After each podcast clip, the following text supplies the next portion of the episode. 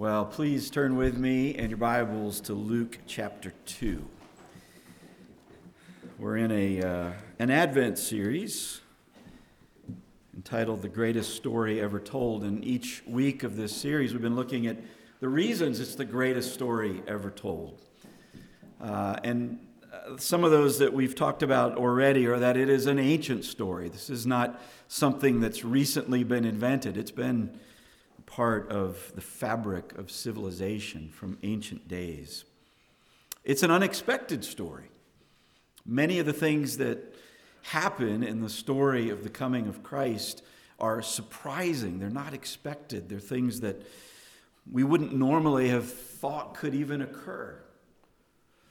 Thirdly, it's an astonishing, incredible, almost impossible story that a virgin would give birth to a child.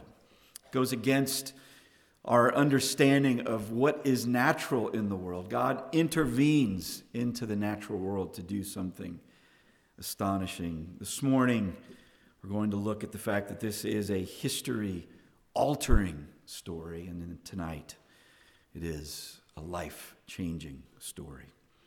It's the greatest story ever told. Great stories, great events that occur in the history of humanity are the kinds of things that do alter the course of human events. They alter history in a sense. And there have been a few things over the course of human history that have altered the course of the way that the world works and lives and, and acts. Uh, I could mention many of them this morning. I just want to mention one that is a fairly recent note. Uh, back in 19 45, on July 16th, uh, the United States accomplished uh, an event that has changed the world, and that was its ability to harness nuclear power in the form of an atomic bomb. That effort, the Manhattan Project, and everything that went with it, was ongoing not just in America, but other nations, especially Germany, were in a race to see who would be the first to be able to harness the power of nuclear energy in order to use it as a weapon, in the case of the American and Allied forces, to bring to an end the worst war the world had ever seen. And on July 16th, in the deserts of New Mexico, under the supervision of some of the most brilliant minds the world had ever brought together, they succeeded. And in doing so, they did indeed, at great loss of life, bring an end to the Second World War. And also introduced into the world power that seemed to rival that of God, at least to human beings. So much so that when Oppenheimer, the leader of the Manhattan Project, saw that mushroom cloud explode, he exclaimed the words of an ancient Hindu proverb Now I am become death, the shatterer of worlds. That event changed the course of human history. It still affects us today, it will affect us as long as human beings walk on the face of the earth.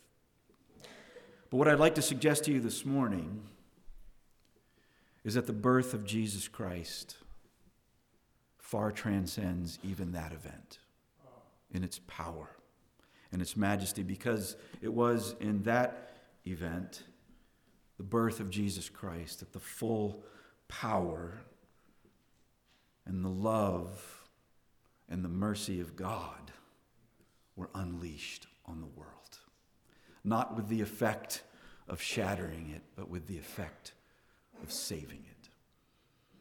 And so, would you look with me this morning as we turn our attention to Luke chapter 2 and verses 1 to 7, the birth narrative that Luke records in these verses short, succinct, concise, and history changing.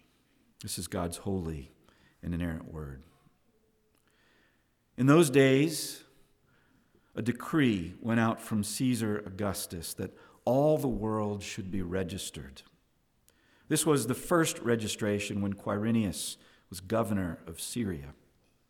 And all went to be registered, each to his own town, and Joseph also went up from Galilee, from the town of Nazareth to Judea, to the city of David, which is called Bethlehem, because he was of the house and lineage of David, to be registered with Mary, his betrothed, who was with child. And while they were there, the time came for her to give birth. And she gave birth to her firstborn son and wrapped him in swaddling cloths and laid him in a manger because there was no place for them in the inn. This ends the reading of God's word. Let's pray. Help us, O Lord, this morning to see the history altering love and mercy that was displayed on that morning 2,000 years ago when your Son, the Messiah, Jesus Christ our Lord, came into this world to save us. We pray that we would have eyes to see and ears to hear of this great salvation. In Jesus' name, amen. The birth narrative of Jesus is humility inspiring. In fact, it's a very fascinating thing because Luke, in a short order of words that seems, in a sense, to betray the wonder of what's actually happening here, he actually communicates the birth of Christ in a very uh, quiet sense to us. Um, what follows, of course, is the celebration of the angels, the actual words that convey the birth narrative of Christ are quite restrained. It's interesting because it, it, begins by setting the scene of the birth of Christ, and it tells us the moment in history that this occurred. It was under the power and the reign of Caesar Augustus, who had called all people from this region, all around the world, to return to their homes, to their native homes, to their families, to be registered. A census from the Roman world, census taking in the course of human history, was for two primary reasons. The first reason was so that the governing powers that, that controlled the world would know who they could tax to gain uh, the money necessary to operate their world empires, their war machines, the control of their people. And they had to have an accurate sense of who was taxable. This was particularly true uh, in the land of Judea as uh, these people were under the thumb of Caesar and his governor at the time. There was a second reason that census were called, and that was to register men so that they could serve in the army of these nations. Now, in the case of Israel, they had been exempt from that service. And so, the primary reason that Caesar was conducting the census in this time and place was to remind the Jewish people that they were under his thumb, they were under his power, and that they would pay in order to be able to practice the little religious freedom that they still had. He was extending and exercising this power. It's interesting because what Luke is doing is he's kind of setting up a, little bit of a tension in this story. There was a human decree to exercise power, but at the very same time, in the mysterious and wonderful way of God, there is a competing divine decree in which power would be exercised in a whole different way. How was that? That was because an anonymous seeming teenager from a no name town gave birth to a seemingly insignificant child without even a roof over their heads. Set up the contrast. That's what Luke's doing for us. The most powerful person, maybe in the history of the world, Caesar, being set up against a little child born in a, a cave on the outskirts of nowhere. There is a divine intention in creating the beginning of the story in this way. Because this little child, the seemingly insignificant child, was not who he was thought to be. He was the incarnate Son of God. And it was that event took place in Bethlehem, in the stable, and not the power of Caesar that would change the world and still changes the world today. Uh, in many ways, the story of Christmas is a rehearsal of one of the most important doctrines in the Christian faith, the, doc- faith, the doctrine of the incarnation, the infleshment of God. It's, it's set up together when you read the whole Bible and the way it's supposed to be read, in contrast and in connection with the doctrine of the Trinity, which declares to us that Jesus is indeed wholly and completely God, the second person of the Trinity, divine, a part of uh, the universe from eternity, along with the Father and the Son, the doctrine of the Trinity. But the doctrine of the incarnation tells us that he's, he's not only the divine one present over the course of all eternity, but he is a real human being who didn't exercise power merely as a divine one from the heavens, but came into this world, taking on flesh, being born as a baby in a manger, incarnate, his humanity. This incarnate Christ is the sinless prophet, priest, and king that had been promised over the course of the entire story of the scripture, the great story. See, the story of Christ doesn't begin in the New Testament, it begins in the pages of the Old Testament. It begins in reaction immediately to the fall of man in Genesis chapter 3, when the Lord says that he would crush the head of the serpent. How would he do that? Through the sending of his son. John Chrysostom was a preacher in the ancient church just a couple hundred years after the days of Jesus, and he said that the in the incarnation, God shows how he assumes our weak human nature so that he might restore to us our original robe of immortality. That's what Jesus is doing. He is making a way for us to God. The entire course of the Bible forbids the worship of angels, but nowhere in the story of Jesus do we see that anyone is forbidden to worship him. In fact, the opposite. They are called to worship Jesus as the Son of God. This story, this Christian story, this essential Christian story, is precisely the story of one great miracle God becoming flesh and dwelling among us. God didn't tell us to come to Him, He came to us. We see this demonstrated in almost every single way when those who are most significant, seemingly, in this world go to those that serve them. Right now, we're in the, the midst of a cycle, an election cycle, and just north of us in the adjoining state will be the first uh, caucuses take, take, take place in Iowa every four years. And, and what, you, what you have to see going on there is that the political candidates are compelled every four years to leave their home states to leave the halls of Congress, to leave the governor's mansions, to leave the halls of power that they exist in and where they control things, and to go to the people of Iowa, in the cornfields of Iowa, in the state fairs of Iowa, in the diners of Iowa, to sit at tables with people and drink coffee and look in their eyes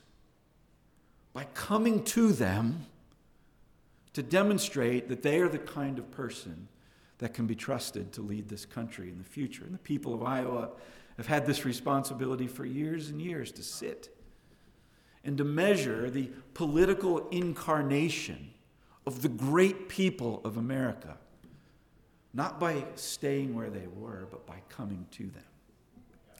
And friends, that is an imitation in a just small way of what the doctrine of the great incarnation of Christ is about. God didn't expect us to come to him, he came to us. Just let that settle on you for a moment. Let it settle on you that the greatest being in the universe came to you. I like to go to U2 concerts. And uh, from time to time, I've had the opportunity to stand on the fence before a concert as the band comes in in their cars, and they'll often stop and they will come over and talk to you. And I've had that opportunity on a few occasions to visit with Bono, the lead singer of U2. And uh, a number of years ago, I was at one of these concerts, and I'd positioned myself on the on the uh, line there, and I saw him get out of the car, and he looked over toward me, and there was this look of familiarity on his face, like he recognized me. And he started walking right toward me, and he put his arms out like this. And I'm like, this is the greatest moment of my life. Bono is going to come call me by name and hug me. Well, he wasn't looking at me, he was looking at the guy next to me, and he exclaimed, Ian! And he came over and gave him a hug. But just in that moment, there was this glimpse of like, does this great figure recognize me? God sees you. He knows you. He set his love upon you from before the foundation of the world. He cares for you, and he came for you. And that is the prelude to the greatest story ever told. But it's not just this humility inspiring birth narrative that's before us, it is also a history altering event. What are the history altering implications of the incarnation, of the cross of Christ? And when I say that they're history altering, I want you to understand what I mean by that is that they, they are history altering and they will continue to be history altering until the day when we finally see the Lord face to face. I want you to look with me in your Bibles at Ephesians chapter 2 and verses 11 through 22. You can turn forward from the Gospels because Paul, as he goes around the world preaching about the coming of Christ, is explaining to people what the significance of this event is for them. And he goes into great detail in Ephesians chapter 2 in verses 11 to 22. Let me read these for you, and then I want to share with you five history altering implications that he speaks of. Listen to what Paul says in Ephesians 2. Therefore, remember that at one time you Gentiles in the flesh called the uncircumcision by what is called the circumcision, which is made in the flesh by hands. Remember that you were at that time separated from Christ, alienated from the commonwealth of Israel, and strangers to the covenants of promise, having no hope and without God in the world. But now, in Christ Jesus, you who were once far off have been brought near by the blood of Christ, for he himself is our peace who has made us both one and has broken down in his flesh the dividing wall of hostility by abolishing the law of commandments expressed in ordinances, that he might create in himself one new man in the place of the two, and so making peace, and that he might reconcile us both to God in one body through the cross, thereby killing the hostility. And he came and he preached peace to you who were far off, and peace to those who were near. For through him we both have access in one spirit to the Father. So then, you are no longer strangers and aliens, but you are fellow citizens with the saints and members of the household of God, built on the foundation of the apostles and the prophets, with Christ Jesus himself being the cornerstone, in whom the whole structure, being joined together, grows into a holy temple in the Lord. In him, you also are being built together into a dwelling place for God by the Spirit.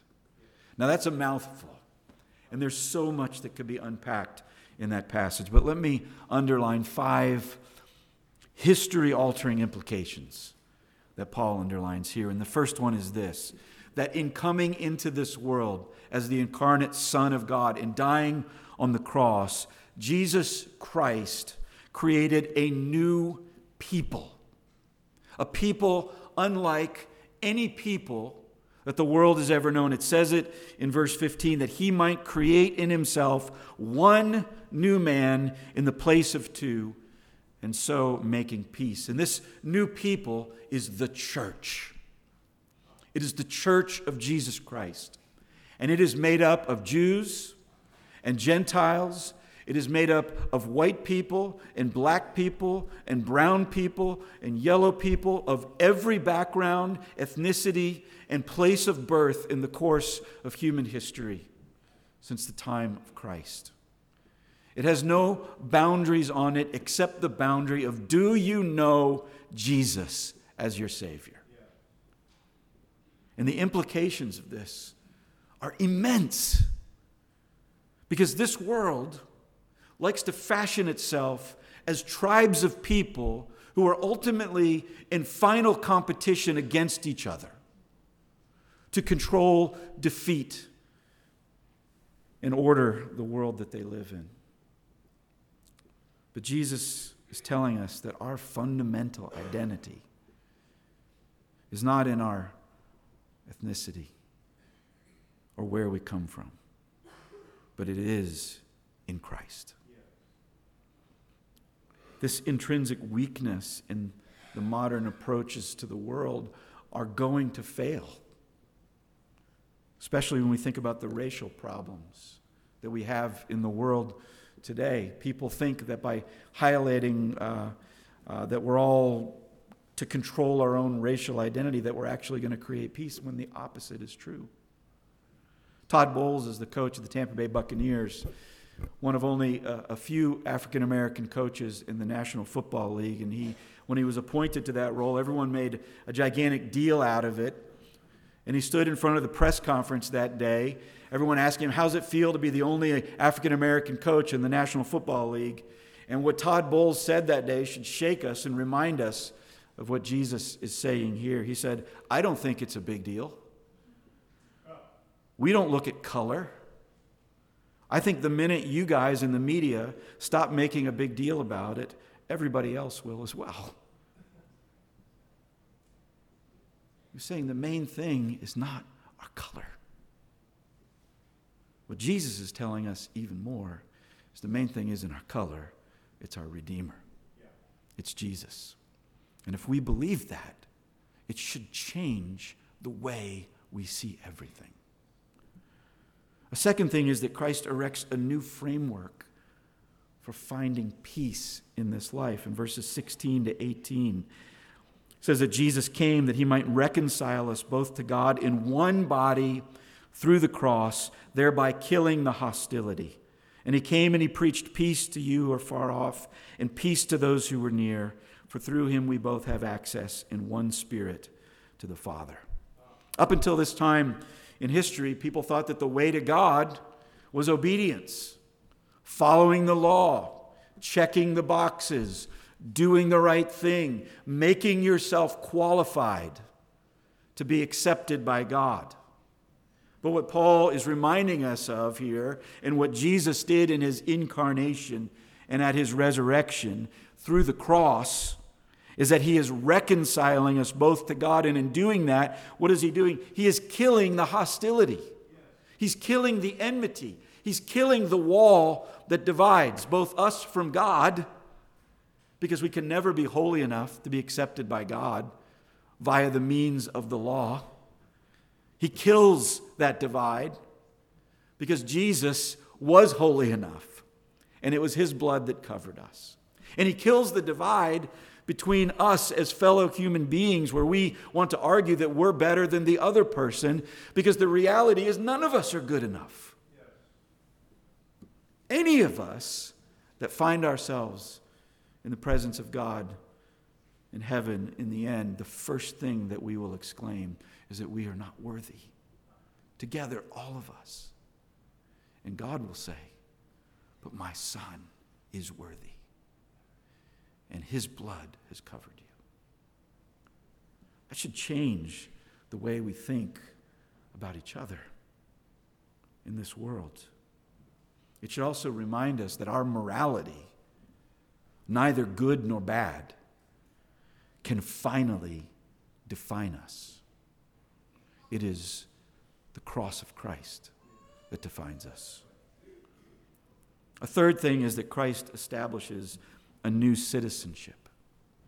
He says, So then you are, verse 19, no longer strangers and aliens, but you are fellow citizens with the saints and members of the household of God.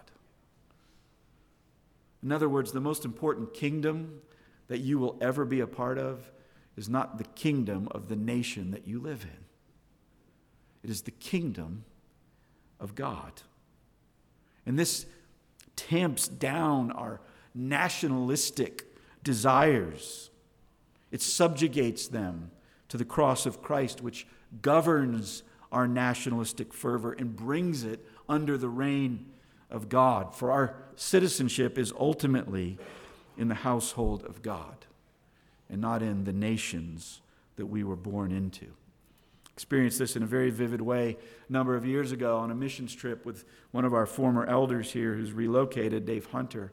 We went to Ukraine and we were invited to dinner at the home of a Ukrainian gentleman who told us over the course of the evening that he had been a member of the Russian Air Force during the Cold War when Ukraine was behind the Iron Curtain. Now, Dave Hunter, the elder I was sitting with, was a member of the United States Air Force during the Cold War. And as they began to share their stories with each other through the interpreter that was present, they realized that they, for a short season, were stationed at the competing bases that were closest to one another across the Iron Curtain for a season. As if a war had broken out, they might have been two of the first who might have encountered each other fighting. But here we were sitting at table in their home, and the conversation turned away from our varying Air Force uh, assignments to the more common assignment that they both had elders and churches of Jesus Christ one in America, one in Ukraine. And that evening, and what flowed from that moment was some of the greatest, most joyful, most faith forming conversations I ever had as I watched these two men come together in Jesus. That is history altering if we believe it. A fourth thing is that Christ reveals a true but mysterious history. He says in verse 20 that everything that Jesus did was built on the foundation of the apostles and the prophets, Christ Jesus himself being the cornerstone. You know, it's easy to think of the Bible as an Old Testament story about one group of people and a New Testament story about a completely different group of people. But what Paul is telling them, as a Jew himself, is that this is one great story about God's faithfulness to his people over the course of all the ages. He's saying there aren't two streams of God's people, there is a single stream of God's people, those who have faith in God and in the Redeemer the Lord Jesus Christ. It is as if he is saying that Christ precedes the apostles and the prophets, and Christ follows the apostles and the prophets, so that all the stories that take place in the Bible that are told of human beings, even those who made witness to God, are bracketed by this greater story that was being told from before the foundation of the world about Jesus, the Redeemer, the Messiah, which reminds us that our own life experiences, whether they are faithful or unfaithful, do not finally define us. The last thing is that Christ initiates a new temple. Look at verses 21 and 22. He's describing Jesus, and he says, In whom the whole structure, being joined together, grows into a holy temple in the Lord. In him, you also are being built together into a dwelling place for God by the Spirit. Now, think about how radical that was. Because almost every religion on the face of the earth, including Judaism, had located God in a place. For the Jews, leading up to this time, that place where God made a special habitation was in the Holy of Holies once a year on the Day of Atonement. They certainly believed he permeated all of the universe, but they contained him in that moment in the Holy of Holies at that Day of Atonement. And understandably so, they were called to do that. But that mindset started to become a permeating part of their understanding of what it meant to be worshipers of God, so that their only real and true worship could ultimately only take place at the temple. What's Paul saying? Listen to it again. In him, you also are being built together into a dwelling place for God by the Holy Spirit. He's saying you don't need human places for God to dwell. God dwells by his Holy Spirit in you. Whether you are in this room or driving in your car or flying in an airplane over the Pacific Ocean or sitting in the middle of the desert. If you are a believer in Jesus Christ, God dwells in you. Our souls are inhabited by the Holy Spirit of God. And that is life altering. It's very easy for us, even in the New Testament age, the age of the church, to become so fixated on our denominational traditions. And let me tell you, there's some wonderful things about them. I am a proud Presbyterian. But Jesus is not confined to the Presbyterian church. Jesus is so much greater.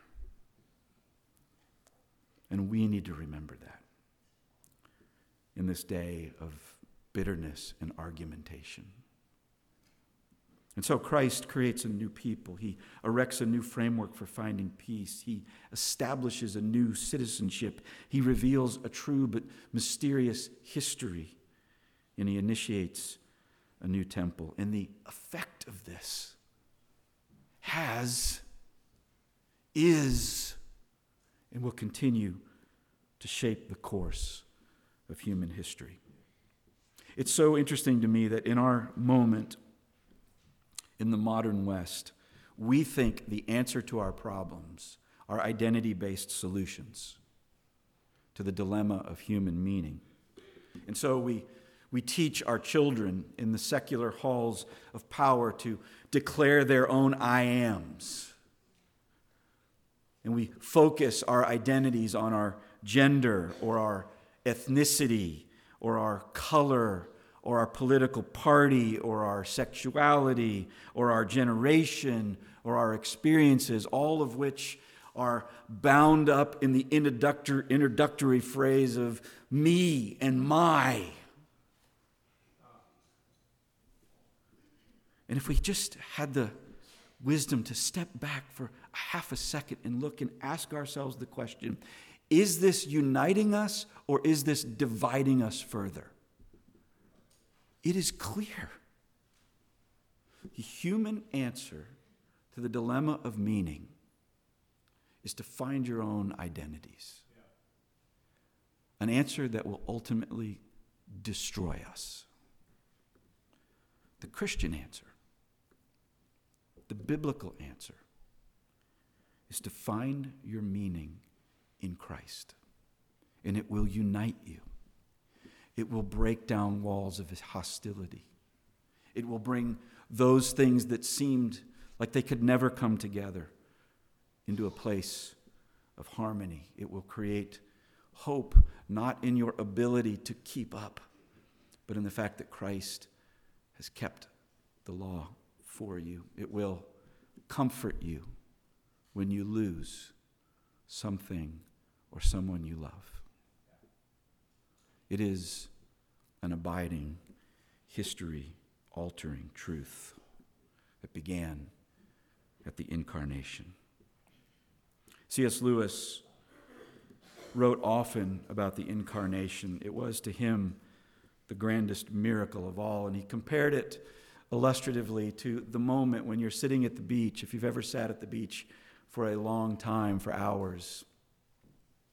There's a moment when the waves stop washing forward and they begin their retreat. It's the moment of the turning of the tide. And he wrote a poem on the incarnation of Christ called The Turn of the Tide. And I'm going to read it for us in closing. Listen to the wondrous description. Breathless was the air over Bethlehem. Black and bare were the fields, hard as granite the clods. Hedges stiff with ice, the sedge in the vice of the pool like pointed iron rods. And the deathly stillness spread from Bethlehem. It was shed wider each moment on the land. And so it ran about the girth of the planet. And from the earth, a signal, a warning went out. And away behind the air, her neighbors were aware of change. They were troubled with a doubt like a stab at that moment over crab and Bowman, over Maiden and Lion came the shock of returning life, the start and burning pang at heart, setting galaxies to tingle and rock. Great galactic lords stood back to back with swords half drawn, awaiting the event. And a whisper among them passed Is this perhaps the last of our story and the glories of our crown? And then the lords dared to breathe, and swords were sheathed, and a rustling, a relaxing began, with a rumor and a noise of the resuming of joys on the nerves of the universe it ran. Then, pulsing into space with delicate, dulcet pace, came a music, infinitely small and clear. But it swelled and drew nearer and held all worlds in the sharpness of its call. A shiver of rebirth and deliverance on the earth went gliding. Her bonds were released into broken light. A breeze rippled and woke the seas. In the forest, it startled every beast. So death lay in rest.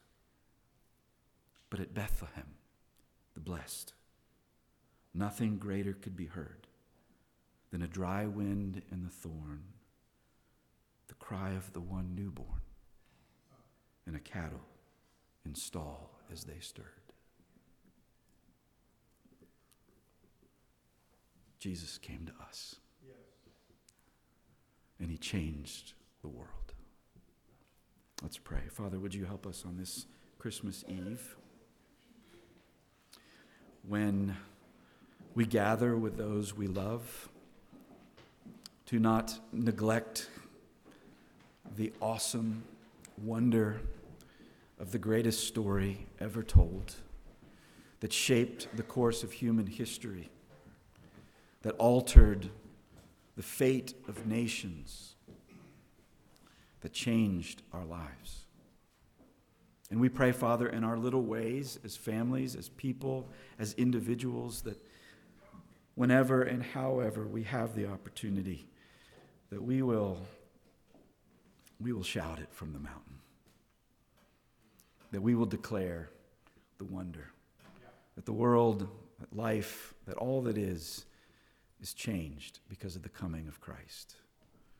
Teach us to tell it faithfully, to tell it boldly, to tell it loudly, to tell it truthfully, and to tell it with joy, we pray. In Jesus' name, amen.